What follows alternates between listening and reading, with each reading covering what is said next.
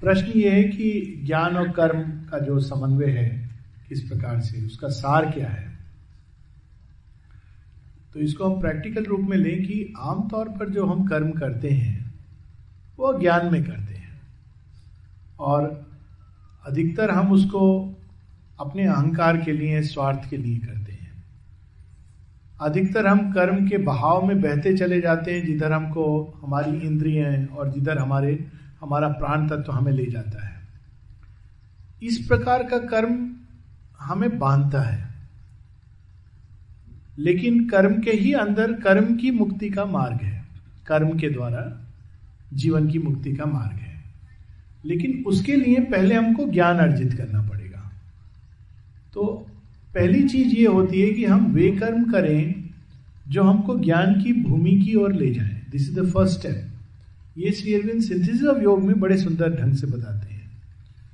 तो हो सकता है कि उस समय हम सर्वकर्माणी की अवस्था में ना रहें और एक ऐसा पैसेज आता है जब ये आवश्यक है कि हमारे अंदर ज्ञान अर्जन हो।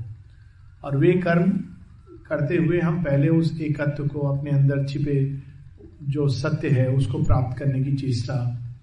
और वे कर्म जो हमें उसके करीब ले जाते हैं, वे कर्म हम करेंगे। और कई कर्म हैं जो हमें उससे दूर ले जाते हैं, वे कर्म नहीं करेंगे। ये प्रैक्टिकल साइड है इसका। लेकिन ये एक पैसेज है। इस पैसेज को हम दो रूप से देख सकते हैं कि ये पैसेज पे चलते हुए जब हमें ज्ञान प्राप्त होने लगेगा तो हम कर्म को त्याग देंगे पूरी तरह, क्योंकि अब हमें अपने सत्य का ज्ञान हो गया तो अब हमें कर्म की आवश्यकता नहीं है। ये एक रूट ले सकते हैं। कॉमन रूट क्या है प्रारंभ में कि कर्म के द्वारा पहले वे कर्म जो हमें ज्ञान का वर्धन करें। इसको और भी प्रैक्टिकल बना लें कि सेंटर्स होते हैं जगह जगह लोग चाहते हैं कि हम सेंटर पे जाएँ तो थोड़ी देर के लिए हम उन कर्मों में प्रवृत्त हैं जो हमें भगवान की ओर ले जा रहे हैं। या हम पुस्तकें पढ़ें जिसमें ज्ञान है या ध्यान करें। उन लोगों से मिले जो हमको ज्ञान की ओर प्रेरित करें। और उन लोगों की कंपनी से दूर रहें जो हमको इससे दूर ले जाते हैं। तो अभी गीता का सर्वकर्माणी लागू नहीं हो रहा है, क्योंकि ये फ़र्स्ट स्टेप है। और साथ में हम उसको करते हुए इवेंट सेंटर पे या जो भी कर रहे हैं, हम अपने बुद्धि के द्वारा अपनी इंद्रियों को अंदर में खींचें और इंद्रिय और मन की गति को, बुद्धि और बुद्धि की गति को आत्म तत्व को ऑफ़र करें। So this will be the process as shown by the Gita जब हम ऐसा करेंगे तो एक टाइम आएगा जब हमारे अंदर ज्ञान का सूर्य उद्भासित होने लगेगा।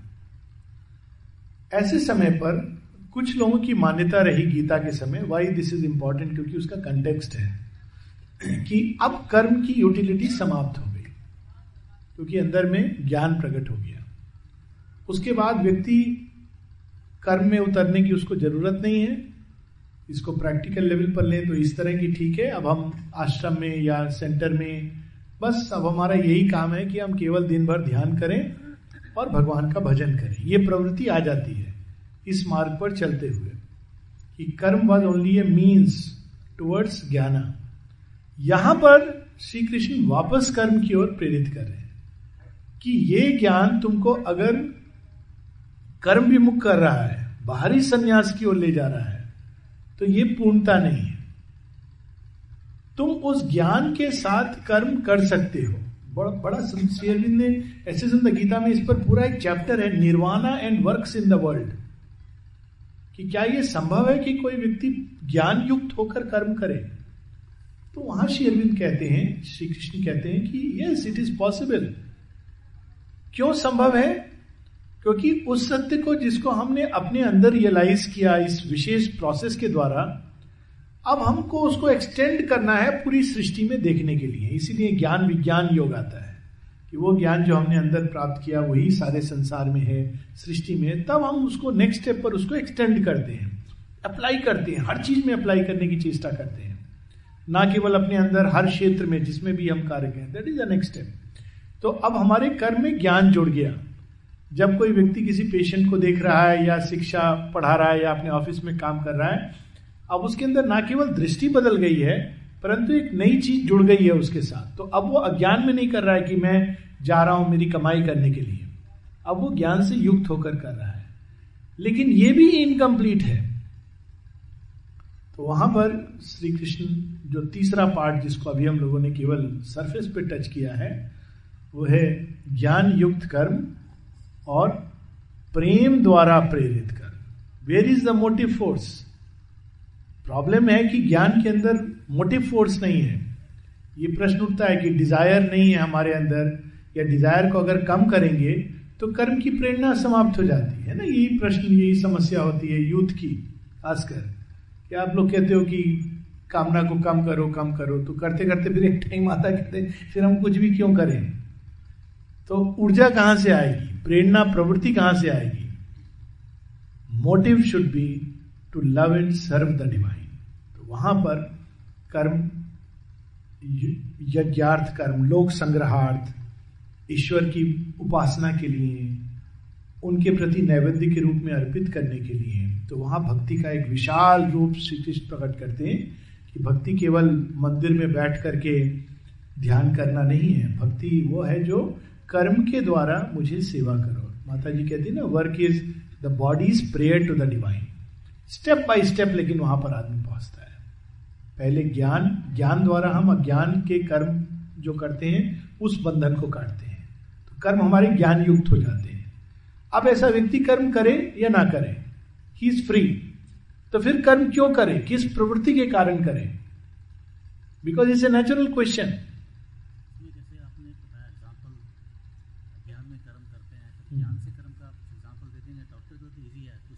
हाँ। हाँ बिज़नेस ले लेते हैं। ये ये बिल्कुल घोर कर, या पॉलिटिक्स ले लेते हैं। Politics business war let's take business का एग्जांपल बिज़नेस कर रहा है। तो अब उसकी बिज़नेस पहले कर रहा था, इसको स्टेप बाय स्टेप जाते हैं। बिज़नेस पहले कर रहा था, धन के लिए या अपने परिवार के जीवन यापन के लिए। अब उसको पता चला कि नहीं, ये हम अज्ञान में कर रहे थे, पहले मुझे ज्ञान अर्जित करना है। तो वो क्या करता है? बिज़नेस केवल अपनी शरीर यात्रा के लिए कर रहा है और धीरे धीरे वो अपना समय जितना मिलता है, उसको अंदर में अपनी प्रवृत्तियों को अंदर खींच रहा है। जब उसके अंदर ये आता है कि नहीं, इस, इसके द्वारा मुझे इतना फ़ायदा होगा और उसमें जंप कर रहा है is not jumping is stepping back तो नेचुरली एक फ़ेज़ ऐसा आएगा कि उसका बिज़नेस में इंटरेस्ट लूज हो जाएगा। और उसकी प्रवृत्ति होगी कि जितना जल्दी मैं इस, यहाँ से भागूं और अपना समय वहाँ बिताऊं। अब जब वो ये ऐसा करेगा तो उसके अंदर कोई चीज़ प्रकट होगी which over a period of time you begin to feel a kind of deep peace for instance a kind of light वो जब ज्ञान अलग अलग रूप में उसके अंदर प्रकट हो रहा है, तब उसको, गीता को पूरी तरह अपने जीवन में अब उतारने का समय आ रहा है। वो अंदर में पक रहा है। वापस उसी बिज़नेस को अब उसको इस भाव से करना है कि ये मेरा बिज़नेस नहीं है। मैं धन कमाऊँगा तो ईश्वर की सेवा के लिए कमाऊँगा। मैं वहाँ पे जो प्रोडक्ट दे रहा हूँ, केवल इसलिए नहीं दे रहा हूँ कि मुझे इससे फ़ायदा होगा। इन्फीरियर क्वालिटी का प्रोडक्ट दे दूँ मैं। लेकिन मैं सत्य के अनुसार, मैं उसके द्वारा अपने अंदर गुणों का विकास और वही चीज़ें ऑनेस्ट बिज़नेस माता जी ने जैसे नाम भी दिया था honesty society to do honest business वहाँ पे अभी भी बिना एडल्ट्रेशन की चीज़ें मिलती हैं।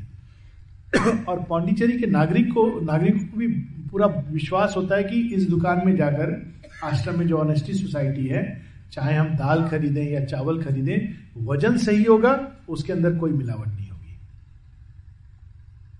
तो हो सकता है कि उसमें उतना फ़ायदा ना हो, लेकिन वो ईश्वर की सेवा हो गई। ये बिज़नेस की बात है। पॉलिटिक्स में भी सेम चीज़ अप्लाई करेगी। एक पॉलिटिक्स जो केवल ज्ञान के लिए कर रहा है, अपने पावर के लिए, अपने फिर वो पॉलिटिक्स को एक इंस्ट्रूमेंट बना देता है भगवान की सेवा के लिए। सो so, जो भी हम करते हैं वो भगवान की सेवा का एक उपाय बन जाए। अब यहाँ पर शेयरविंद काफ़ी फ्रीडम लाते हैं। हो सकता है कि जब आपके अंदर ज्ञान प्रकट हो तो आपको लगे नहीं बिज़नेस तो मैं कर रहा था क्योंकि बाहर से मैं मैंने इसको चुन लिया क्योंकि मेरे माता पिता का पैतृक बिज़नेस था जो भी था और अंदर आपकी पूरी लाइन चेंज हो जाए। तो आपको उसे रिस्पेक्ट करना है, जो इनर चेंज हो रहा है. दैट इज़ वेरी इंपॉर्टेंट और ये रियल लाइफ में भी एग्जाम्पल्स हुए हैं, मैं ऐसे लोगों को जानता हूँ जिनके पूरा प्रोफेशन चेंज कर दिया उन्होंने. हो सकता है कि जब अंदर ज्ञान प्रकट हो तो एक नई प्रतिभा प्रकट हो पेंटिंग की. एक एक्सट्रीम एग्ज़ाम्पल ले रहा हूँ. संगीत की, जिसकी ओर कभी आपकी रुचि नहीं थी, क्योंकि आपके अंदर अब स्वभाव और सुधर्म के अनुरूप चीज़ें प्रकट होने लगेंगी. और बिज़नेस कर रहा था व्यक्ति, क्योंकि वो एक घर में सब कर रहे थे, कर रहा था। अब जब ज्ञान आया तो वो अज्ञान का पूरा का पूरा गांठ टूट गई। तो अब वो क्या करे? तो he must respect his inner beings call हो सकता है उसके अंदर यह प्रवृत्ति आ जाए कि अब मैं इस पूरी चीज़ को छोड़ करके बिल्कुल एक अलग प्रकार का कर्म करूँ। लोग आश्रम जाते हैं, इस भाव से जाते हैं। आश्रम में उनको क्या कर्म मिलता है? कई बार जैसा मैंने बताया डाइनिंग रूम में काम मिल सकता है, हो सकता है कि गेस्ट हाउस में चंद्रे बदलने का काम मिल जाए, जो भी काम मिले। अब वहाँ पर कर्म का पूरा ये बड़ा कर्म है, ये छोटा कर्म है, इससे मुझे इतना लाभ होगा, उससे उतना ये समाप्त हो गया। और अब वो जो भी कर्म मिलेगा, उसको भगवान का कर्म मानकर पूजा के रूप में, नैवेद्य के रूप में अर्पित कर रहा है। तो क्यों करेगा वो ऐसा? इसलिए करेगा क्योंकि उसके अंदर में भगवान के प्रति प्रेम प्रकट हो गया है। और भगवान के अंदर कैसा प्रेम? एक व्यापक प्रेम कि बड़ा, छोटा ये कुछ भी नहीं है। हर कर्म भगवान की सेवा का माध्यम है। भगवान मुझे अगर आज यहाँ रखते हैं तो मैं खुश हूँ, वहाँ रखते हैं तो खुश हूँ। सो इक्वेनिमिटी आने लगेगी उसके अंदर। उससे उसको लाभ क्या होगा? एक बहुत ही एक्सट्रीम क्वेश्चन जो आना नहीं चाहिए, उस अवस्था में नहीं आएगा। पर लोग बोले, इससे क्या फ़ायदा हुआ? तुम तो अच्छा खासा, उससे तुम पॉलिटिक्स में बहुत सेवा कर लेते। उसको छोड़ने की क्या ज़रूरत थी? लाभ बाहर का नहीं है, लाभ है अंदर में चेतना के रूपांतरण का। कर्म इसलिए आवश्यक है।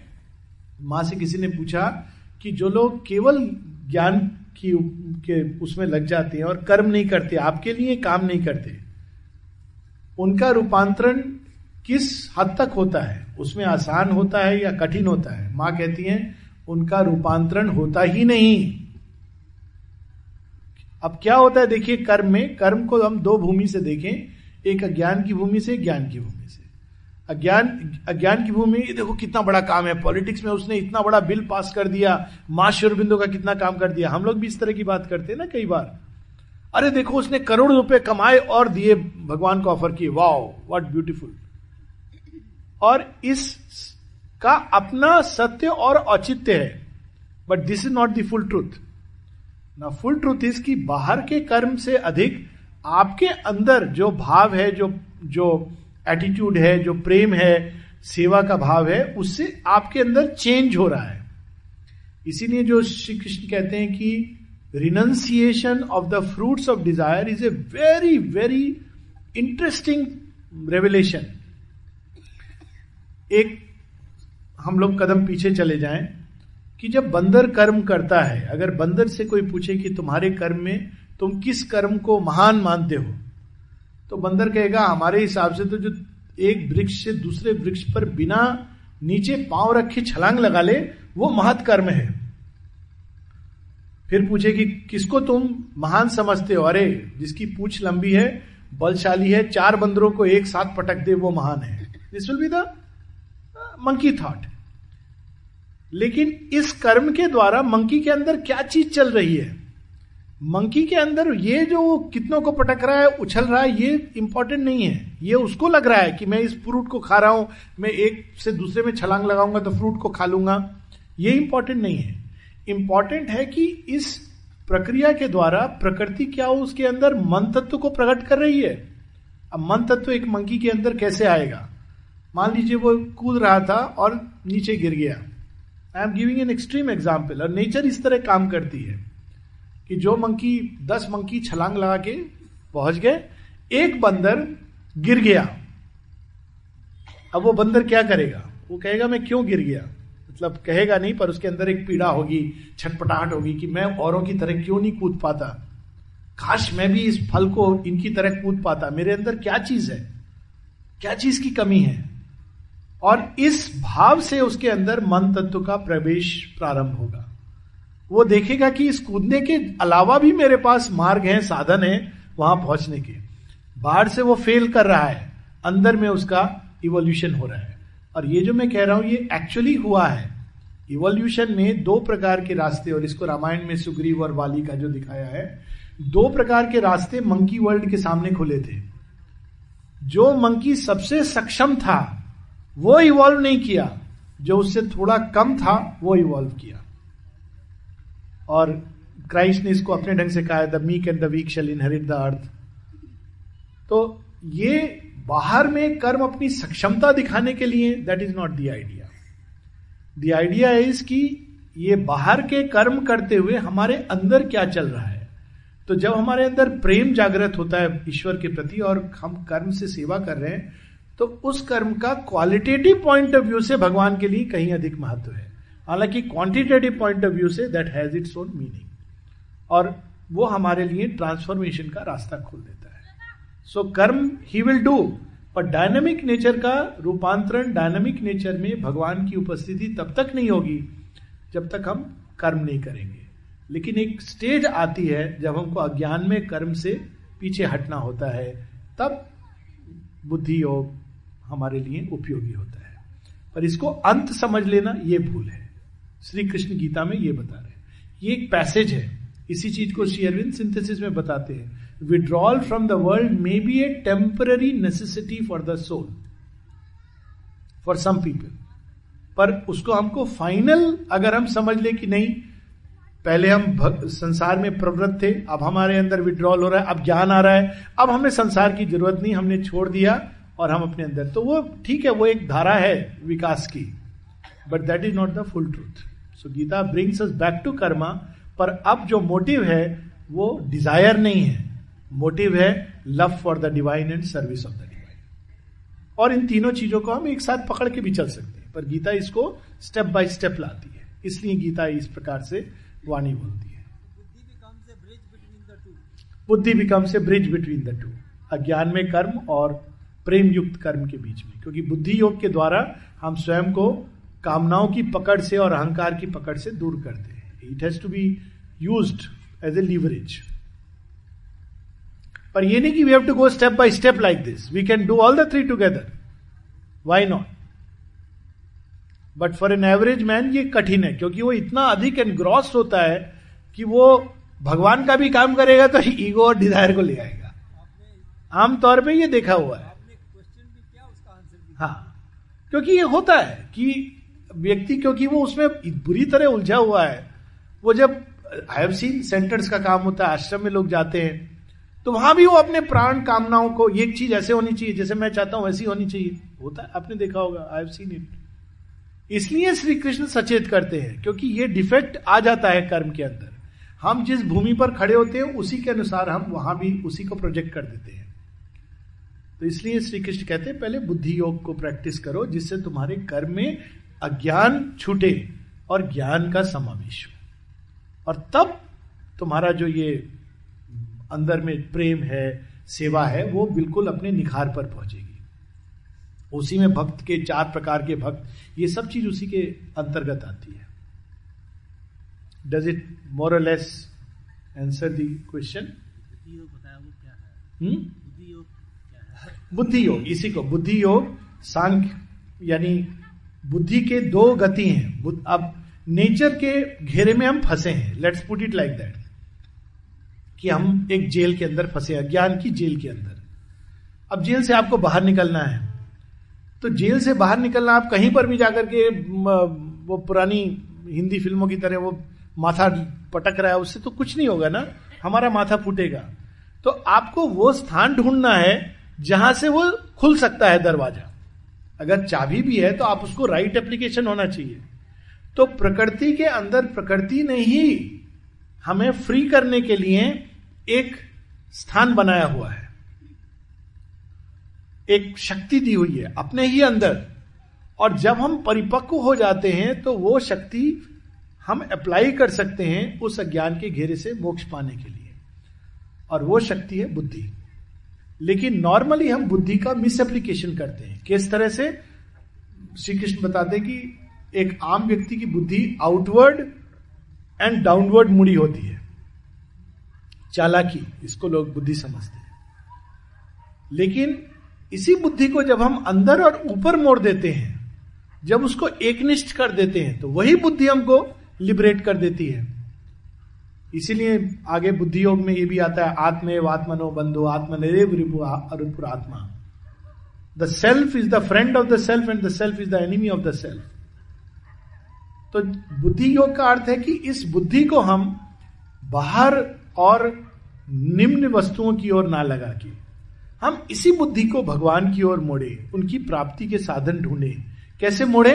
Through reading through contemplation etcetera etcetera through aspiration तो यही बुद्धि हमारे लिए द्वार को खोल देती है मुक्ति का। और ये पहला स्टेप है इंडिस्पेंसिबल टूवर्ड्स क्योंकि ये फ्रीडम देगा हमको जो पकड़ है अज्ञान की उससे तब जब हम कर्म करेंगे प्रेम को जागृत करके तो एक अलग क्वालिटी होगी उसकी ऑल टुगेदर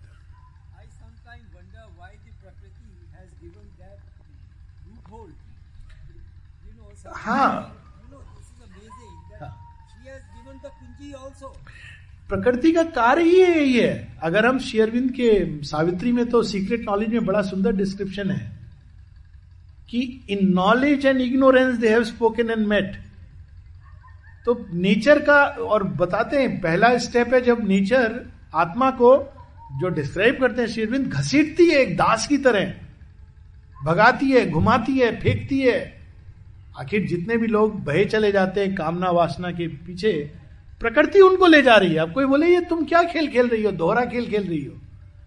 वो ले जाती है, उसको अनुभव कराती है कि देख, इसके पीछे कुछ नहीं है। तो पहले वो सब एक्सपीरियंस करा के जब रेडी हो जाता है, पोषित होता हुआ, वो कीचड़ कादो से, तब वो कमल खिलने के लिए तैयार होता है। जब प्रकृति देखती कि अब ये रेडी है राइप है, तब वो कहती है, अब तेरे अंदर में इस तत्व को विकसित करूँगी तो प्रकृति का कार्य यही है अपने स्वामी की सेवा करना।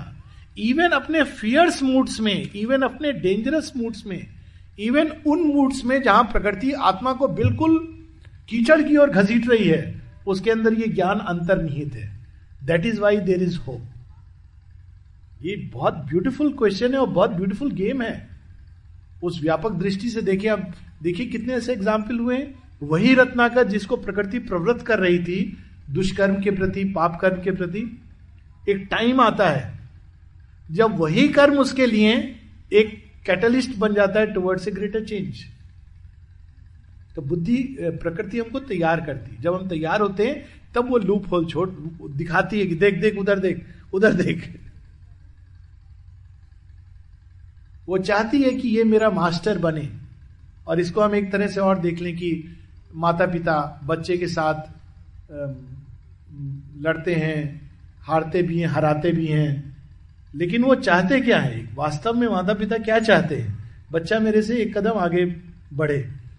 कहते ना कि केवल एक शख्स है जिससे हर व्यक्ति हारने में एंजॉय करता है। With his own child same game प्रकृति प्लेस पहले जब हम प्रकृति से के अंदर भ्रूण अवस्था में होते हैं तो हमको बुरी तरह हराती है। हराती है हमारे अंदर शक्ति उत्पन्न करती है।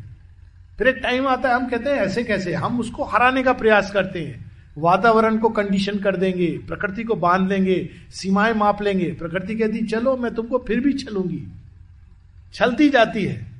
फिर एक टाइम आता है, हम छटपटाते हैं उससे बाहर निकलने के लिए। तब प्रकृति हमको ये रास्ता दिखाती है। वही अविद्यामयी है, वही विद्यामयी है।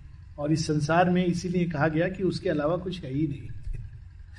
It is her game of the old पर वो एक from the philosophical point of view practically we have to make a distinction between lower nature and higher nature that is for practice लेकिन in reality it is even lower nature is coming from that और एक प्रियोजन से। दिति और अदिति दोनों कश्यप ऋषि की ही पत्नियाँ हैं।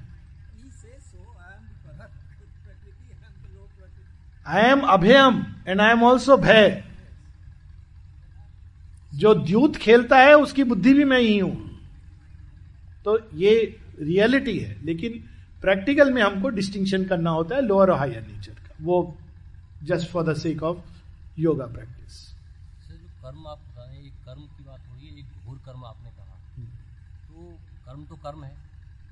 जो भी आदमी एक छोटा काम कर रहा है एक बड़ा काम कर रहा है तो हम ये कैसे कहेंगे ये घोर कर्म कर रहा हाँ। घोर कर्म कुछ कर्म ऐसे होते हैं जो हमको अज्ञान के पास में बुरी तरह जकड़ लेते हैं। कर्म तो कर्म है, लेकिन कुछ कर्म आपको उस तरह के पास में नहीं जकड़ेंगे, जैसे फॉर इंस्टेंस एक कर्म जिसको घोर कर्म कहा गया। दो कर्म होते हैं जो घोर कर्म माने जाते हैं। एक होता है सुसाइड दूसरा होता है मर्डर घोर कर्म है। क्यों? वो बुरी तरह हमको एकदम अज्ञान के अंधकार में ले जाता है। देखिए, अभी एक पूरी डिस्कशन चल रही थी अभी भी चल रही है। सुप्रीम कोर्ट ने कहा है कि जुवेनाइल के ऊपर, कि जुवेनाइल किसको हम कहें कि ये जुवेनाइल है? यानी ये एडल नहीं हुआ, किशोर अवस्था में जो किशोर अवस्था में होते हैं ना, उनको दंड कम मिलता है? और उसमें आप एक्शन की श्रेणी लेते हैं कि उसको मैक्सिमम सजा कितनी मिलेगी? तीन वर्ष। चाहे उसने मर्डर किया हो, रेप किया हो या चोरी की हो। अब देखिए इसमें मूलभूत सैद्धांतिक रूप में प्रॉब्लम क्या है? और ये चीज़ आएगी। प्रॉब्लम ये है कि एक बार किसी का मर्डर भी हो सकता है कि आप एक इम्पल्स में कर सकते हो या यू में है वेंजियंस रिएक्शन में। लेकिन रेप एक ऐसा घृणित कृत्य है कि उसमें कैलकुलेशन इन्वॉल्व होगा ही होगा। इट ऑलवेज इंप्लाइज कि उस व्यक्ति ने आ, कोई भी प्रकार से आप इसको एक रिएक्शन नहीं कह सकते हो। It is always a calculated action तो आप अगर उस कर्म को बाकी कर्मों की श्रेणी में एक साथ देख रहे हैं तो गलत है। तो you have to either lower the age और increase the not that punishment lower कर्म हाँ। तो उसमें घोर कर्म वो कर्म है जो हमें पूरी तरह ज्ञान के बंधन में बाँध देते हैं। इसीलिए पॉलिटिक्स श्री अरविंद आश्रम में शुरू में हालाँकि माँ से बाद में किसी ने प्रश्न पूछा कि क्या पॉलिटिक्स आश्रम में अलाउड नहीं है उन्होंने कहा श्री अरविंद पॉलिटिक्स से इसलिए गए क्योंकि पॉलिटिक्स जिस तरह की प्रैक्टिस की जाती है आज के परिवेश में वो पूरी तरह केवल अहंकार और अज्ञान के संप्रसारण के लिए लेकिन उन्होंने हमेशा हमेशा के लिए ऐसा नहीं कहा। एक समय बाद माता जी कहती है we must be the government हमारे बच्चे आने चाहिए पॉलिटिक्स के फ़ील्ड में, बाद में। लेकिन एक समय वो डेंजरस था, क्योंकि वो जिस प्रकार की पॉलिटिक्स अभी भी शायद काफ़ी हद तक ये फैक्ट है। तो कुछ ऐसे कर्म हैं जिसमें, जैसे ये भी कर्म है। हम सब यहाँ बैठकर भगवान के ऊपर चर्चा कर रहे हैं। ये नहीं कि हम सबके अंदर एकदम वो अल्टीमेट ज्ञान आ रहा है, लेकिन ये कर्म is a karma which helps us सत्य कर्म और वहीं अगर घोर तामसिक कर्म है तो हमको पूरी तरह अंधकार में ले जाएगा। तो घोर कर्म वे कर्म होते हैं जो हमको बिल्कुल अंधकार ज्ञान जो जिसकी पकड़ ऑलरेडी है, उसमें और अधिक जकड़ देते हैं। दैट इज़ घोर कर्म।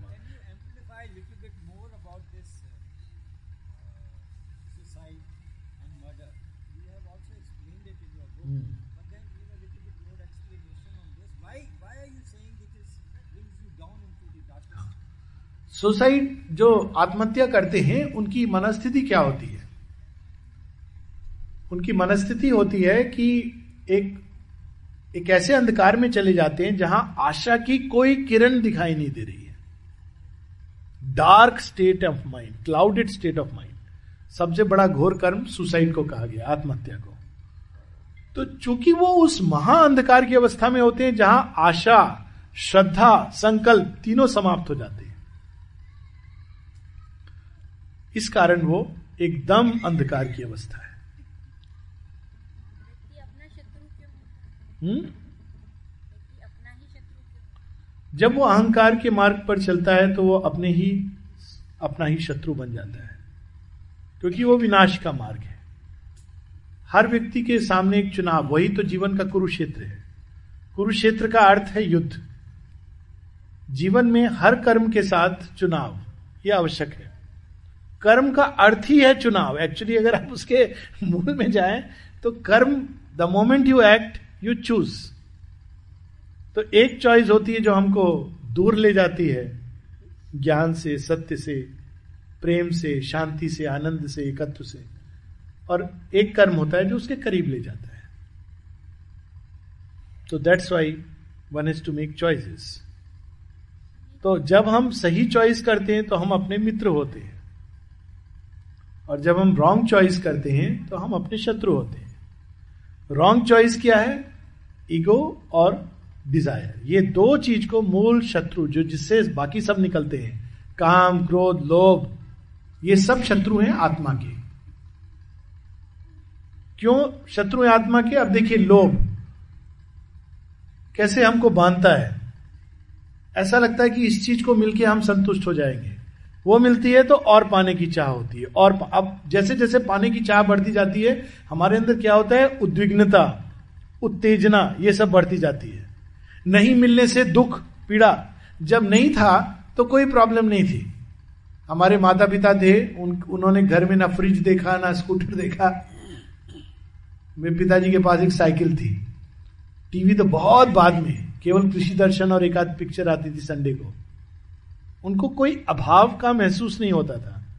घड़े के जल से पानी पीते थे। रोग का भय नहीं होता था, कुएँ से लेकर के।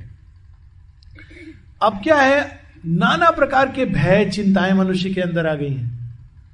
आश्चर्य की बात है कि उसके पास इतना कुछ है, लेकिन वो और परेशान हो रहा है। तो अजीब बात है ना? क्यों परेशान हो रहा है?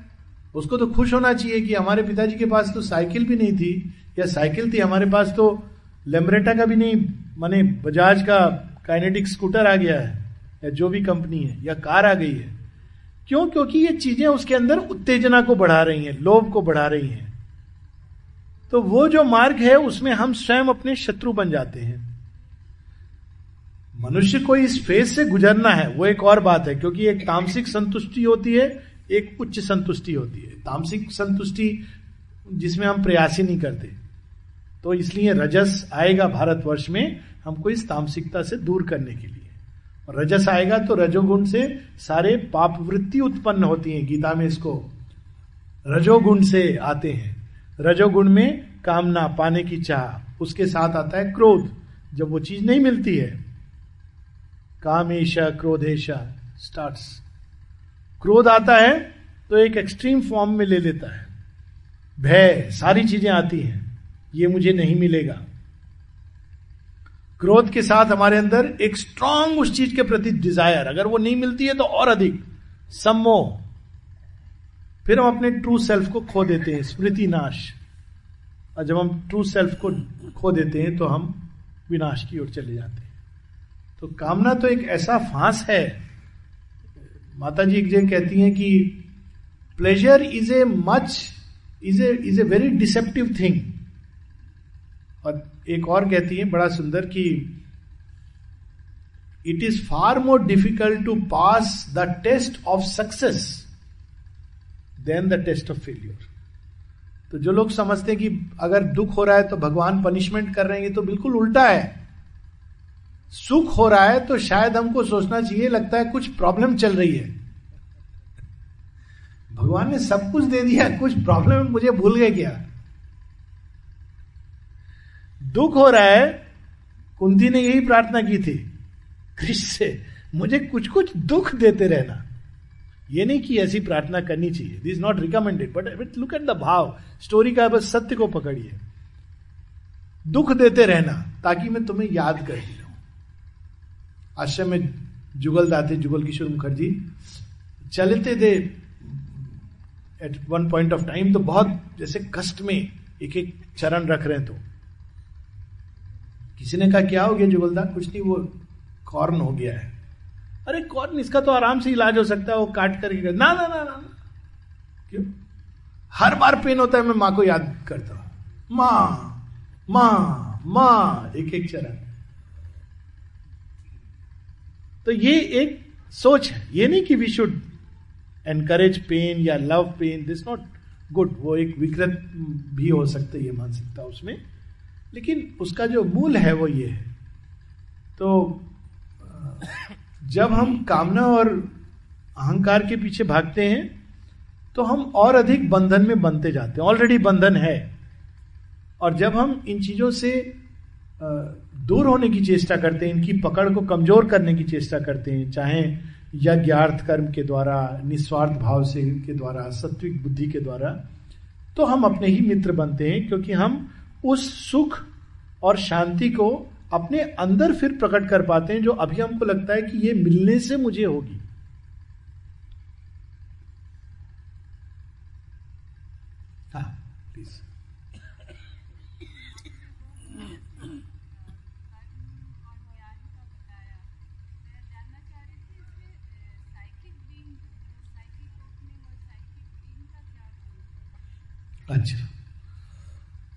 बहुत सुंदर प्रश्न है कि साइकिक बीइंग का क्या रोल है? कर्म, ज्ञान इत्यादि में।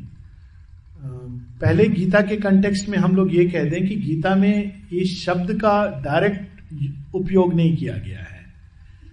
हिंटेड है, जहाँ पर परा प्रकृति जीव भूता जो सुबह हम लोग बात भी कर रहे थे, कि परा प्रकृति यानी परमा माँ, उन्हीं का एक अंश इस अज्ञान में उतरता है। और वो अज्ञान में क्यों उतरता है, ये भी will come to that end then the role इसी चीज़ को सावित्री में बड़े सुंदर ढंग से गीता में लिखा है परा प्रकृति जीव भूता वही जीव बनती है। और सावित्री में ये पंक्तियाँ हैं as a mother knows and shares her children's life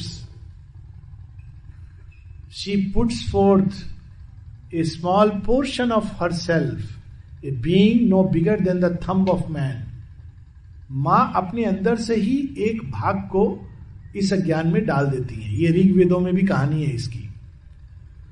अब सोचिए, परा प्रकृति का एक भाग निम्न प्रकृति में चला आया तो क्या करेगा? उसको ओरिजिनल चीज़ पता है तो वो हमेशा उस ओरिजिनल चीज़ को खोजेगा, क्योंकि उसको उसका टेस्ट पता है।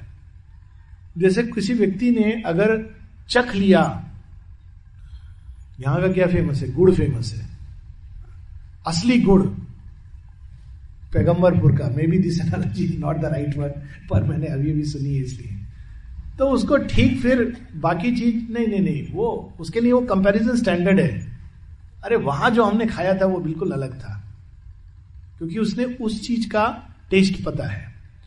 तो साइकिक बींग क्योंकि मदर का अंश है हमारे अंदर, उसको पता है कि ट्रुथ क्या है ब्यूटी क्या है गुड क्या है। तो कितना भी सामने दृश्य, छलावा प्रकृति प्रकट करे साइकिक उस अपियरेंसेस के पीछे उसी चीज़ को ढूंढेगा। और क्योंकि वो उस चीज़ को ढूंढेगा, वो प्रकृति के ऊपर दबाव डालेगा। No no change it this not right this not perfect क्योंकि उसके अंदर रियल चीज़ पता है। जैसे एक इंजीनियर होता है, उसको पता है कि मुझे ये घर या एक कोई छोटा सा चीज़ बनानी कैसे बनानी है। तो जो कारीगर है, उसको सही नहीं बना पा रहे तो क्या नहीं नहीं नहीं, तुम समझ नहीं रहे हो। ऐसे नहीं, इसको ऐसे बनाना है। अब वो बेचारे ट्राई कर रहे हैं उसका माइंड को रीड करने का। Ten times he destroys it finally he brings out something beautiful तो उसी प्रकार से साइकिक बार बार जन्म और मृत्यु के साइकिल से गुजरता है, ताकि वो प्रकृति के ऊपर रूपांतरण का दबाव डाल सके। और कैसे डालता है? वो प्रकृति के अंदर अभिप्सा पैदा करता है। सत्य की, सौंदर्य की, प्रेम की, आनंद की, देवत्व की। हाँ जी? गुड़ हिंदी बोल नहीं, ये ये because this is a fact और इसका कोई और शब्द बड़ा कठिन है। अभिप्सा यू नो यही करता है उस साइकिल। प्रकृति के ऊपर दबाव डालता है। और अनेकों रूप से यह प्रकट होगा। माता जी से किसी ने पूछा था, और गीता में भी ये आता है science of readiness of the spiritual life कैसे पता चले कि हम स्पिरिचुअल लाइफ के लिए तैयार हैं? तो माता जी कहती हैं कि दो लक्षण हैं। एक तो यह कि साधारण जीवन तुमको रास नहीं आता, तुमको जेल की तरह लगता है। अब ये क्यों लगता है? किसको लगता है? जिसका चैत्य प्रबल हो रहा है। जिसका चैत्य प्रबल हो रहा है, वही ढूंढेगा। वो इसमें संतुष्ट नहीं होगा। सब कुछ उसको दे दीजिए आप, पर संतुष्ट नहीं होगा। वो कुछ और है। वो एक्सप्रेस नहीं कर पाता है बाहरी प्रकृति में, लेकिन ही नोज़ दैट कोई और चीज़ है जो मैं ढूंढ रहा हूँ। साधारण जीवन उसको जेल जैसा लगता है। और दूसरा लक्षण, जब हमारे अंदर कोई प्रश्न होता है तो उसका उत्तर हमको कहीं ना कहीं से मिल जाता है। क्योंकि वो प्रश्न हमारी गहराई से उठ रहा है। सो so, साइकिक का ये रोल है साइकिक ही वो भाग है हमारे अंदर जो हम हमारी सारी प्रकृति को देवत्व की ओर मोड़ता है भगवान की ओर मोड़ता है ज्ञान की ओर मोड़ता है सत्य की ओर मोड़ता है सेवा की ओर मोड़ता है भगवान से प्रेम की ओर मोड़ता है। लेकिन शुरू में प्रकृति तैयार नहीं होती है तो प्रकृति को तैयार करता है कैसे? पहले ह्यूमन लव वही साइकिक अब देखिए जब प्रेम का उच्चतम आदर्श क्या है? अपने आप को पूरी तरह समाप्त कर देना उसके लिए जिसको हम प्रेम करते हैं। This is the highest ideal of human love लेकिन एक समय बाद व्यक्ति देखता है कि नहीं, ये तो अपेरेंट ट्रूथ है। हमें अपने आप को समाप्त करना है उस परम चेतना में जिससे ये सब निकला है। लेकिन पहले स्टेज में love of humans love of those god lovers इस तरह से वो धीरे धीरे करके प्रकृति के ऊपर, अगर बहुत ज़्यादा दबाव डालेगा तो प्रकृति विक्षिप्त हो जाएगी इम्बैलेंस हो जाएगी। ऐसे लोग हैं जो बहुत अधिक चैत्य के प्रभाव में अपने को विड्रॉ करने लगते हैं और उनका नेचर बैलेंस लूज कर देता है। ये भी होता है। ये रियल एडवेंचर है। पागल हो जाते हैं। कॉमन सिंपल लैंग्वेज में अगर हम बात करें, इसलिए भी कर्म का रास्ता आवश्यक है ताकि हमारे अंदर बैलेंस बना रहे। ऋग्वेद में इसको बड़े सुंदर ढंग से कहा गया है कि चैत्य को डिस्क्राइब किया गया है। ये एक ऐसा पक्षी है, हंस है, जिसका एक पाँव आकाश की ओर है और दूसरा धरती पर है। यदि वो दूसरा पाँव भी धरती से उठा ले तो सब नष्ट हो जाएगा, उड़ जाएगा वो। तो चैत्य वो कड़ी है जो जोड़ता है हमारे प्रकृति को ईश्वर के साथ। अंदर में हम कभी अलग हुए ही नहीं, परंतु बाहरी प्रकृति, इसीलिए जहाँ जहाँ प्रकृति चैत्य को ले जाती है, चैत्य चला जाता है। कोई पूछे क्यों जाता है? क्योंकि अगर वो नहीं जाएगा तो प्रकृति कभी चेंज नहीं होगी। धीरे धीरे करके वो प्रकृति में, जैसे बच्चा कहता है पापा पापा, मुझे ये पिक्चर देखनी है। तो दो प्रकार के फादर होते हैं। नहीं नहीं नहीं, कुछ नहीं पिक्चर नहीं देखेगा तू। पढ़ाई कर। तो क्या होता है? बच्चा छुप करके मोबाइल पर पिक्चर देखता है। ये पापा साइकोलॉजिकल पॉइंट ऑफ़ व्यू से उतना बढ़िया नहीं है। दूसरा पापा, कौन सी पिक्चर देखनी है? अरे अरे, नई पिक्चर आई है। कौन सी? Any name Iron Man okay अच्छा कहाँ लगी है? वहाँ लगी। चल, चलते हैं। पापा चला गया। फेसबुक ज्वाइन कर लिया पापा ने। क्यों? पापा फ्रेंड हो गए। अब पापा क्या कर रहे हैं? उन्होंने किस लिए ज्वाइन किया है? क्यों गए हैं? धीरे धीरे पिक्चर देखी, खूब एंजॉय किया। अच्छा कैसी लगी पिक्चर आज? ये देखो कितना अच्छा एक्टिंग था। अच्छा लेकिन इस पिक्चर की कहानी में अगर हम इसको इस तरह देखते तो? अब धीरे धीरे करके पापा क्या कर रहे हैं? बच्चे के अंदर उसी के माध्यम से एक नई चीज़ जागृत कर रहे हैं। तो चैत्य इसलिए प्रकृति के साथ बंधन स्वीकार करता है अज्ञान के साथ अंधकार के साथ ताकि वो अज्ञान अंधकार को रूपांतरित कर सके। ओरिजिनल इंपल्स ये है।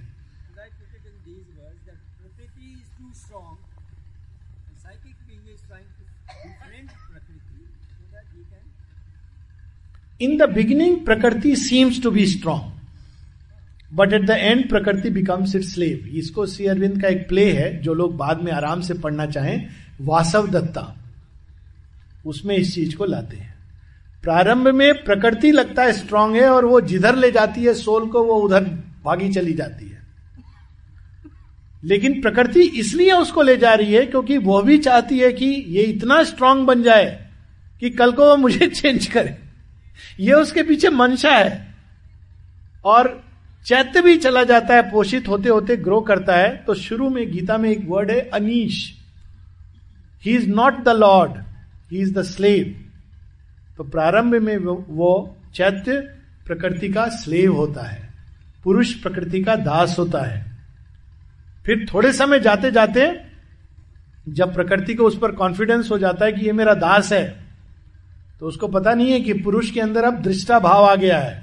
वो कर्म तो कर रहा है, लेकिन उसके अंदर एक चेंज आ गया है। विड्रॉज द सैंक्शन एग्जैक्टली अब प्रकृति को आदत हो गई है, उसको सैंक्शन चाहिए। वो भी withdraws the sanction third stage में he becomes not only anumanta but Isha प्रकृति कहती, नहीं, तुम्हारा सैंक्शन मुझे चाहिए, तुम क्या चाहते हो? तो पहले वो अपेरेंटली प्रकृति से कमज़ोर होता है। हालाँकि वो ईश है, परंतु वो स्वीकार करता है। किंतु टुवर्ड द एंड शेरविंद सावित्री की लाइन से he says even though she treats him like her slave towards freedom and mastery she is person prakriti psychic को शुरू में स्लेव की तरह ट्रीट करती है लेकिन always towards freedom and mastery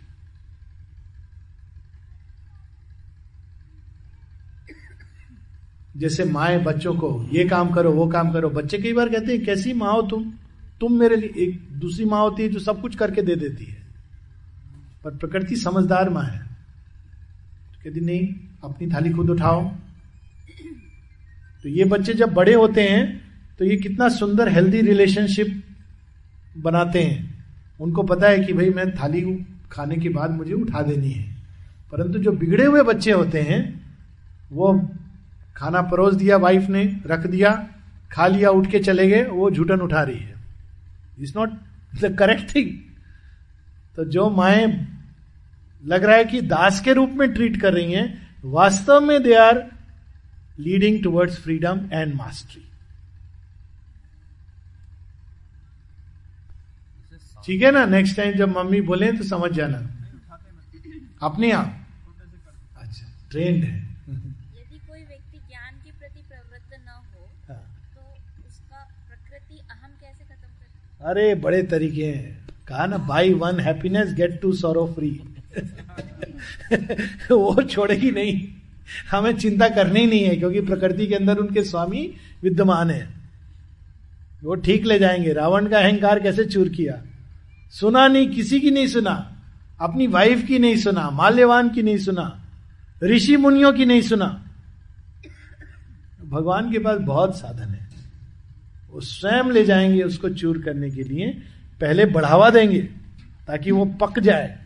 आम जब पकता है, तब उसको तोड़ते हैं ना। जब रेडी है, तब समाप्त करते हैं। तो we don't have to worry about others क्योंकि जैसे जैसे प्रकृति हमको तैयार करती है स्टेज आती है जब हम उससे छूटने के लिए तैयार होते प्री मेच्योरली नहीं कर, प्रकृति करने नहीं देगी। कोई व्यक्ति तैयार नहीं है, आप ज़बरदस्ती बोलेंगे, नहीं नहीं नहीं, अहंकार से छुट्टी पाना है, मुक्त होना है।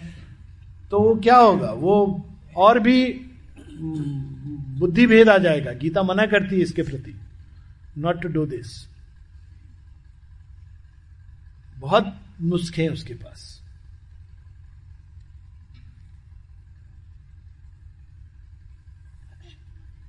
हाँ आप कुछ कह रहे थे सांख्य के सांख्य एक्चुअली ये जो जो गीता में जो सांख्य दिया है, वो उसका एक एक एस्पेक्ट लिया है उन्होंने। परंतु जो सांख्य दर्शन ओरिजिनली है, कपिल मुनि का, श्री कृष्ण कहते भी हैं कि उनमें मैं कपिल हूँ he gives that place literally it is एक एनालिसिस की प्रोसेस से।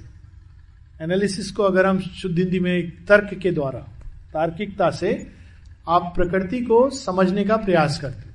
नॉर्मली हम कहते हैं ना, प्रकृति मेरा नेचर है, मेरा नेचर है। तो नेचर क्या है? कैसे चलता है? इसमें कौन कौन से तत्व विद्यमान हैं?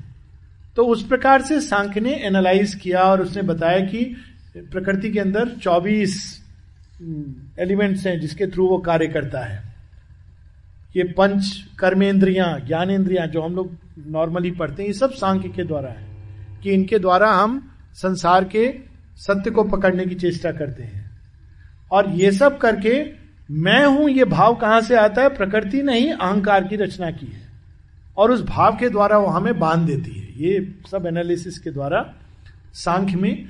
तो फिर करना क्या है? वास्तव में बंधन तो है नहीं, हमको केवल इन चीज़ों को देखना है। तब हम विटनेस करना है तो हम प्रकृति के घेरे से बाहर आ जाएँगे। तो बाकी तो उसने पूरा डिस्क्राइब किया है कि प्रकृति में क्या क्या तत्व हैं जो यूनिवर्सली पाए जाते हैं।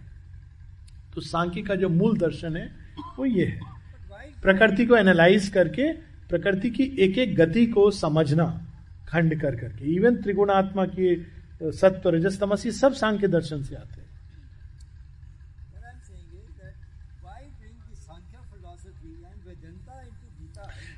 क्योंकि उस समय के जो लोग थे उनकी मानसिकता उससे पूरी तरह डूबी हुई थी।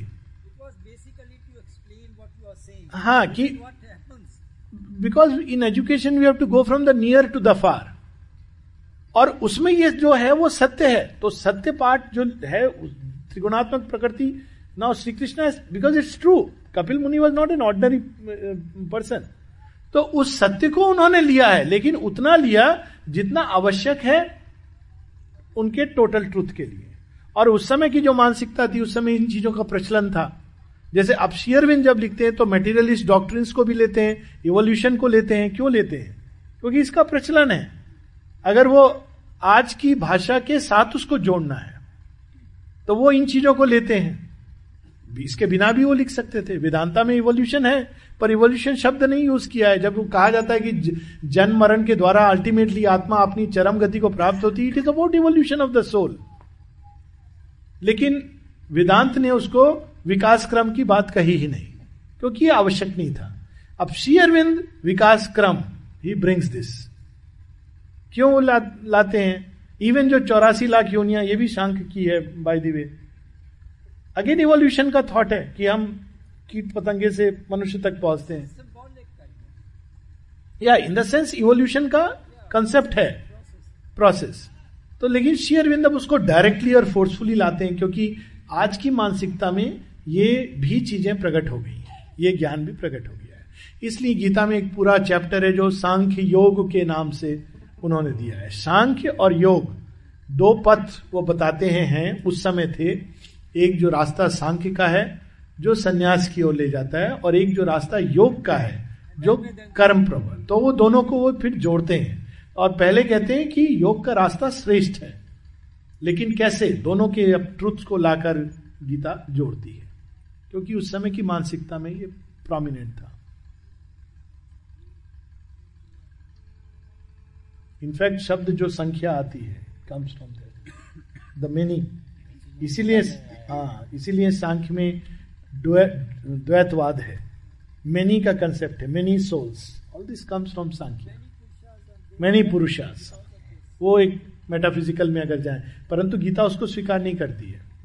It does not accept many purushas. It says there is only triple status of one purusha शरो भाव अक्षर एंड पुरुषोत्तम हाँ तो मनी कहाँ से आए? तो कहते हैं परा प्रकृति जीव भूता, जिसको शेयरविंद भी पुष्टि करते हैं उसकी। दे आर नॉट मल्टीपल पुरुषा, सांख्य की इस बात को नहीं स्वीकार करते हैं। But multiple souls they have come from the divine mother to her we belong तो that is the change that Sri Aurobindo brings पर उस चीज़ को मैंने अवॉइड किया है क्योंकि it's will be going into kind of metaphysics but ठीक है it's a very valid question क्योंकि जब हम गीता में पढ़ते हैं तो ये चीज़ आती है, शुरू शुरू में आती है स्ट्राइकिंगली नहीं Sankhya is a way of by analysis to arrive at truths it's almost the way Buddha analyse truths लेकिन Sankhya has gone very deep सारी त्रिगुणात्मक प्रकृति प्रकृति की तीन गतियाँ हैं। सांख्य ने अपने एनालिसिस के द्वारा उसको पाया है। हाँ ज्ञान की ओर प्रवृत्त है आत्मज्ञान की ओर, अगर उसको और हम स्पेसिफिकली बोले। प्रकृति के ज्ञान के द्वारा आत्मज्ञान की ओर जाना। Any one more question otherwise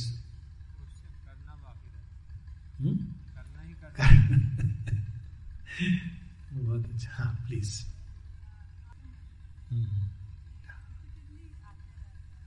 ठीक है। बहुत अच्छा सवाल है कि माता जी ने 29 फरवरी 1956 को डिक्लेयर किया कि सुपर माइंड इज़ डिसेंडेड बाद में भी उनके मैसेजेस हैं a new world based upon truth refusing its old slavery to falsehood is born born born तीन बार बोलती माँ इज़ तो वो कहा है वो जगत? ज़ाहिर है कि हम लोग चेंज या कोई भी चीज़ को हम, क्योंकि हम बहिर्मुखी हैं, हम बाहर देखना चाहते हैं। तो बाहर में जो चेंज होता है, इसको हम स्टेप बाय स्टेप लेते हैं। फ़र्स्ट स्टेप इज़ कि हम चेंज को कहाँ देखें? कौन से भूमि पे चेंज पहले होगा? इतना तो स्पष्ट है कि बाहर का चेंज लास्ट होगा। जब शेयरविंद से किसी ने कहा आप इमोर्टेलिटी तो इमोर्टेलिटी फ़िज़िकल इमोर्टेलिटी उन्होंने कहा physical immortality is the crown last it is not the first movement उसके पहले और बहुत कुछ होगा।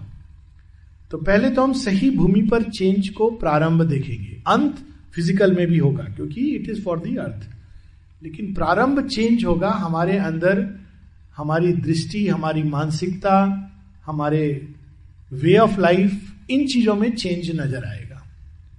तो अगर हम वहाँ पे देखें तो क्या चेंज नज़र आ रहा है? तो हम देखेंगे दोहरा चेंज नज़र आ रहा है। एक और, वे पुराने मापदंड, जो पुराने जगत के स्ट्रॉन्ग फोर्ट्रेसेस थे अज्ञान के, वो क्रैश हो रहे हैं डिस्ट्रॉय हो रहे हैं। उसके साथ बहुत कुछ अच्छा भी डिस्ट्रॉय हो रहा है, लेकिन वो अच्छा इसलिए डिस्ट्रॉय हो रहा है क्योंकि वो ओल्ड के साथ चिपक गया है। एक जैसे चतुर्वर्ण की बात हुई। या विमेन के स्टेटस की बात हुई। उसमें एक समय पुरुष और स्त्री का एक बैलेंस था और उस बैलेंस में समाज व्यवस्थित था। और बैलेंस क्या था? ये नहीं कि स्त्री घर में रहेगी दैट के मच लेटर किंतु स्त्री एग्जीक्यूट करती थी और पुरुष, आप देखेंगे कि वो आइडिएटिव रेल में और नारी सब कुछ करती थी from inside outside she was the executive power जो ओरिजिनल रिलेशन है, पुरुष और प्रकृति का, उसको रेप्लीकेट करने की चेष्टा की गई थी। धीरे धीरे उसको विकृत होते होते क्या हो गया? एक ऐसी अवस्था आई जब नारी केवल पुरुष की दासी बन गई। एग्जीक्यूट करते करते वो स्लेव बन गई। ये नेक्स्ट चेंज आया।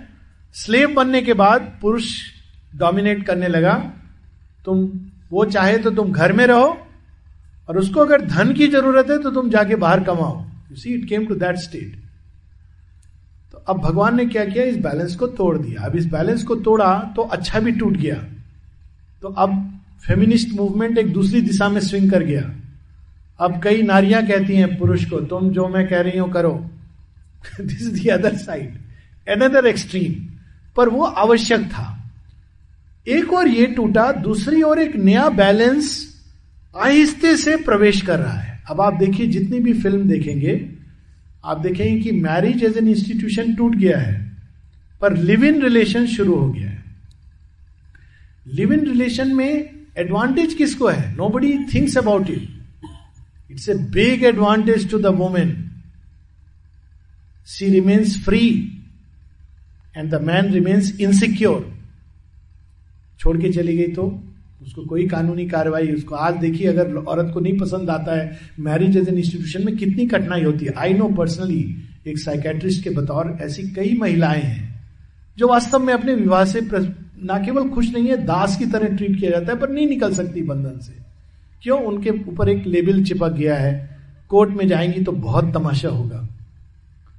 पर लिव इन रिलेशन में बिकॉज़ यू आर फ्री दोनों ही प्रयास करते हैं कि हम बराबर बराबर का भाग लें। पूरा एक नए जगत का संतुलन नहीं आया, क्योंकि लेकिन ये नई चीज़ आनी शुरू हो गई है। उसी प्रकार से हम देखेंगे कि बच्चों के अंदर जो भी हम उनको बचपन में माता पिता कह देते थे, बच्चे उसको स्वीकार कर लेते थे। अब उनकी प्रवृत्ति क्या है? क्यों? हम क्यों करें? ये बहुत अच्छी प्रवृत्ति है, क्योंकि ये अब उसी चीज़ को वो एक अलग भूमि पर जाकर रियलाइज़ करेंगे। ये एक दूसरा ट्रेंड जो बच्चों के अंदर यूथ के अंदर पर्टिकुलरली हम देख रहे हैं कि कन्वेंशन को वो तोड़ रहे हैं। लेकिन साथ ही उनके अंदर एक अलग चीज़ आ रही है और उसको अगर मैं डिस्क्राइब करूँ, एक और इंडिविजुअलिटी दूसरी ओर एक ग्लोबल थॉट ग्लोबल थॉट आ रहा है, हम देखिए Facebook is part of that कितना भी वो इस समय इट में हैव इट्स प्रॉब्लम्स लेकिन इससे वो सीख कर बड़े हो रहे हैं, पोषित हो रहे हैं। आने वाले बच्चे स्पॉन्टेनियसली जात पात इन सीमाओं से फ्री होंगे। और उनकी जो अंदर विश्व बंधुत्व और विश्व मानवता का भाव है, वो नेचुरल होगा, क्योंकि वो उस चीज़ से पोषित हो रहे हैं। बाकी फील्ड्स में देखिए। मेडिसिन का फ़ील्ड ले लीजिए। I am just giving you some fields सौ वर्ष पूर्व तक एक ऐसी एक प्रकार का विज्ञान इस क्षेत्र में कार्य कर रहा था जिसमें शरीर सब कुछ था।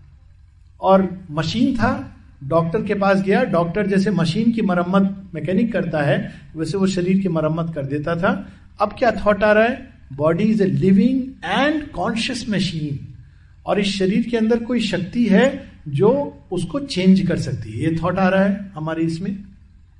सेम वे आप देखिए कि लॉ के अंदर एजुकेशन के अंदर child as a living soul conscious soul Vijay Bharati ji बैठी है, उन्होंने कितना काम किया इस पर। शायद you are very conscious I am aware of that तो ये थॉट आ रहा है एजुकेशन के फ़ील्ड के अंदर।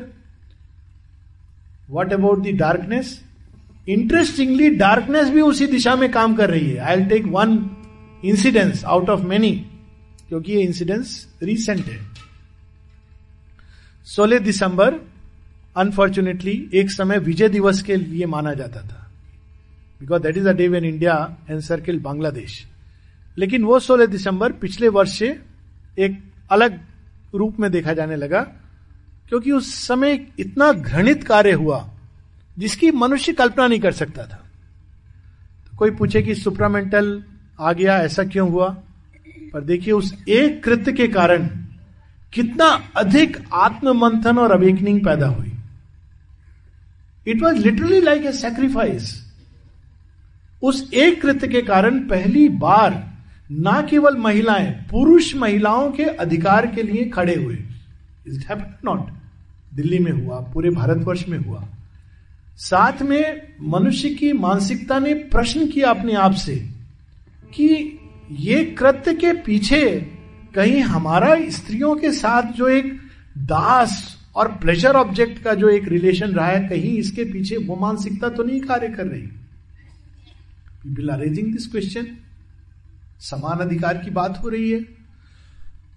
तो इवन जो डार्कनेस है, सावित्री में एक लाइन है both love and death conspire towards one great end at the end तो अंधकार हमारे अंदर प्रकाश की प्रबल इच्छा इसको एक और भूमि पर देखें। जब कृष्ण का जन्म होता है, तब कब होता है? जब कंस कंस के दुष्कृत अपने चरम सीमा पर पहुँच गए। तो कई बार अंधकार का ऑपरेशन आवश्यक होता है मनुष्य के अंदर ये अभिप्सा लाने के लिए। सपोजिंग सब कुछ अच्छा चल रहा होता। भारत के अंदर बहुत आर्थिक समृद्धि होती, सब कुछ होता। तो शायद हम ये प्रश्न भी नहीं करते। हम उसी आर्थिक समृद्धि को ये मान के बैठ जाते कि सुपरामेंटल के कारण है। बहुत से लोग अभी यही सोचते हैं।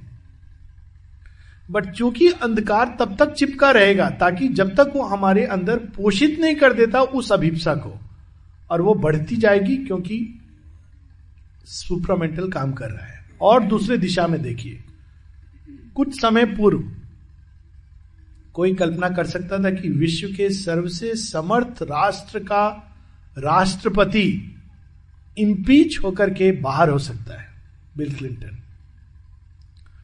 कोई कल्पना कर सकता था कि एक ऐसा जर्नलिस्ट जिसके पीछे पॉलिटिकल पावर्स हैं, आज हेल्पलेसली भाग रहा इधर से उधर की कोई मुझे बचा ले। कोई कल्पना कर सकता था कि एक गॉडमैन जिसके आप कह नहीं सकते, एक एक आफ्टर ऑल बाबा जी के खिलाफ आप बोल नहीं सकते। और आज वो जेल के अंदर एक साधारण नागरिक की तरह है। सुपरमेंटल नहीं है तो क्या है? तम स्पष्ट है। सारे जगत में माता जी ने एक जगह आश्रम के कंटेक्स्ट में कहा था। माँ कहती my child it is the age of truth do not do anything which you cannot do publicly because nothing can remain hidden ये कुकृत पहले नहीं होते थे होते थे। सामने नहीं आते थे। क्योंकि वो एज ऑफ़ फॉल्सुड थी। मैं आपको छोटी सी घटना अपने बचपन की बताता हूँ। छोटा था, एक गाँव में ब्राह्मण थे, पंडित थे, जनेऊ पहनते थे, पूजा पाठ में जाते थे। और सबको कहा जाता था इनका पाँव छू। मुझे पता चला कि उनका जो भी उनके घर में एक विधवा थी, उनके साथ बहू थी, उनके साथ उनका कुकृत जो भी तो मैंने कहा, नहीं, मैं इनका पाव नहीं छूँगा बात भी नहीं करूँगा, देखूँगा भी नहीं। मेरे माता पिता ने कहा, ऐसा तुम क्यों कर रहे हो? तो बहुत गलत है। मैंने कहा, गलत वो कर रहे मैं क्या गलत कर रहा हूँ? ये ब्राह्मण के योग्य नहीं है। लेकिन उस समय इस तरह की चीज़ कहना ब्लैस्फेमी मानी जाती थी। लोग बहुत क्रोधित हुए मुझ पर कि ये तू क्या कर रहा है? सब उलट पुलट कर रहा है। आज के समय ब्राह्मण, उच्च पोजीशन में बैठा हुआ व्यक्ति गॉडमैन पॉलिटिकल पावर सब मुखौटा निकलता जा रहा है। तुम जैसे हो, वैसे सामने आओ। तो ये सब एक्शन ऑफ़ ट्रूथ है, बहुत तीव्र गति से। फ़िज़िकल लेवल पर देखिए फिजियोलॉजिकल लेवल पर। जो नई जाति आएगी, उसके बारे में कहा जाता है कि वो ना पुरुष होगी ना स्त्री होगी, ना समलैंगिक होगी, परंतु वो जेंडर से ऊपर होगी सेक्सुअल डिफ्रेंशिएशन से ऊपर होगी। शुरू हो गया है। कहना बड़ा मुश्किल है कि पुरुष स्त्री का भेद। और जिस तरह का इंटरेस्ट कुछ समय पहले लोग सेक्सुअलिटी में लेते थे पुरुष और स्त्री के संबंध में, चाहे उसको दबाने में या उसमें को उभारने में। यानी अगर एक लड़का और लड़की घूम रहे हैं तो और कुछ उनके सोच में ही नहीं आता था सिवाय इसके कि ये दोनों का कुछ गड़बड़ चल रहा है। ये गाँव की मानसिकता थी, अभी भी शायद होती होगी। परंतु अब, अगर आप किसी से पूछे कि ये क्या है, तुम उसके साथ घूम रही थी we are just friends dad there is nothing more between us and mind you she is right that is the beauty of it कि वो सही है। ये माता पिता को समझ नहीं आता कि ऐसा कैसे हो सकता है कि एक एक यंग लड़की और लड़का दोनों मित्र के रूप में भ्रमण करके आ जाए और दोनों के बीच में कोई प्रकार का उस तरह का कॉन्टेक्ट ना हो। But it is a fact बहुत कठिन होता है आज के पेरेंट्स को समझना कि ये हो सकता है। And I am telling you it is a fact which happens ये कुछ समय पूर्व असंभव था ये सोचना। क्योंकि हमारा पूरा ध्यान विवाह में क्या होता था? लड़की सुंदर होनी चाहिए, लड़का सैलरी वाला होना चाहिए। यही होता था ना, अगर हम देखें तो कितना विकृत था ये सोच। मानसिकता विकृत थी कि नहीं थी? अच्छे लोग, कि लड़की का खाली रूप रंग और लड़के का खाली पैसा और परिवार। नेचर ने तोड़ दिया। सो अब एक अलग प्रकार के विवाह आ रहे companionship I gel with him ये कहते हैं। डैड ही अंडरस्टैंड मी आप नहीं समझोगे। माता पिता कहते ये अंडरस्टैंड जेल, बच्चे, हमारे समय में तो ये सब नहीं हुआ था। कोई हमें तो जिससे गोरु की तरह खूटे से बाँध देते थे, हम टिक जाते थे। अब नहीं है, क्योंकि it is the age of truth तो एज ऑफ़ ट्रूथ में ऐसे बहुत सारी चीज़ें इकोनॉमी में, ये जो ऑक्यूपाई वॉल स्ट्रीट मूवमेंट था, जो कोलैप्स हुई इकोनॉमीज कम्युनिज्म का ब्रेकडाउन अगर आप लार्जर स्केल पे देखें ये सब क्या है? स्पेस एज में एंट्री 1956 में सुपर माइंड उतरा और 60 में स्पेस एज में हम एंटर हमने एंटर किया। कोई फ़ील्ड ऐसा बचा नहीं जिसके अंदर फिर फ्रीडम की यूनिटी की चाह, जहाँ पर हम स्पिरिचुअल एक्शन को नहीं देख पा रहे। लेकिन वो स्पिरिचुअलिटी एक ऐसा फॉर्म ले रही है जो पकड़ने के लिए अगर हम अपने पुराने मापदंड लगाएँगे तो नहीं कर पाएँगे। जैसे कुछ समय पहले एक बड़ा अच्छा आर्टिकल निकला था। आप सबने शायद पढ़ा भी हो। एक अमेरिकन लेडी ने लिखा है अमेरिकन के बारे में are we all turning Hindus क्या हम सब हिंदू बनते जा रहे हैं? और कारण उसका, उसने एक सर्वे किया अमेरिका में। तो देखा कि बहुतायत जो युवा पीढ़ी थी वहाँ की, उसकी जो अवधारणाएँ थी, वो हिंदू के वेदांत दर्शन से मेल खाती थी। There is one God with many names Christ is one of them ये उनकी मानसिक। रीबर्थ में वो विश्वास करते थे। ऐसी कई उसने पैरामीटर दिए थे। And they were just the same as Vedantic लेकिन वो ये अगर आप बोलेंगे आप क्या वेदांति को बोलेंगे नहीं नहीं I don't know what is Vedanta तो वो एक अलग रूप में आध्यात्मिकता प्रकट हो रही है आज के समय, समानता के रूप में फ्रीडम ऑफ़ चॉइस के रूप में। हाँ ठीक है, बहुत कुछ है जो अभी वॉश आउट होना है, वो होगा। परंतु आई थिंक सुपरमेंटल डिसेंट के 50-60 वर्ष के अंदर जितना चेंज हुआ है इट इज़ फिनोमिनल तो मुझे तो बल्कि लगता है कि बहुत तीव्र गति से चेंज हो रहा है। शायद ह्यूमैनिटी कोप अप नहीं कर पा रही है उसके साथ। पर यह ज़रूर है कि न्यूज़पेपर तो ये सब लाते नहीं है। न्यूज़पेपर में तो पैगंबरपुर छपेगा नहीं। न्यूज़पेपर में तो कल वही तो। वहाँ तो दुर्घटनाएँ छपेंगी। जो हाँ। Has increased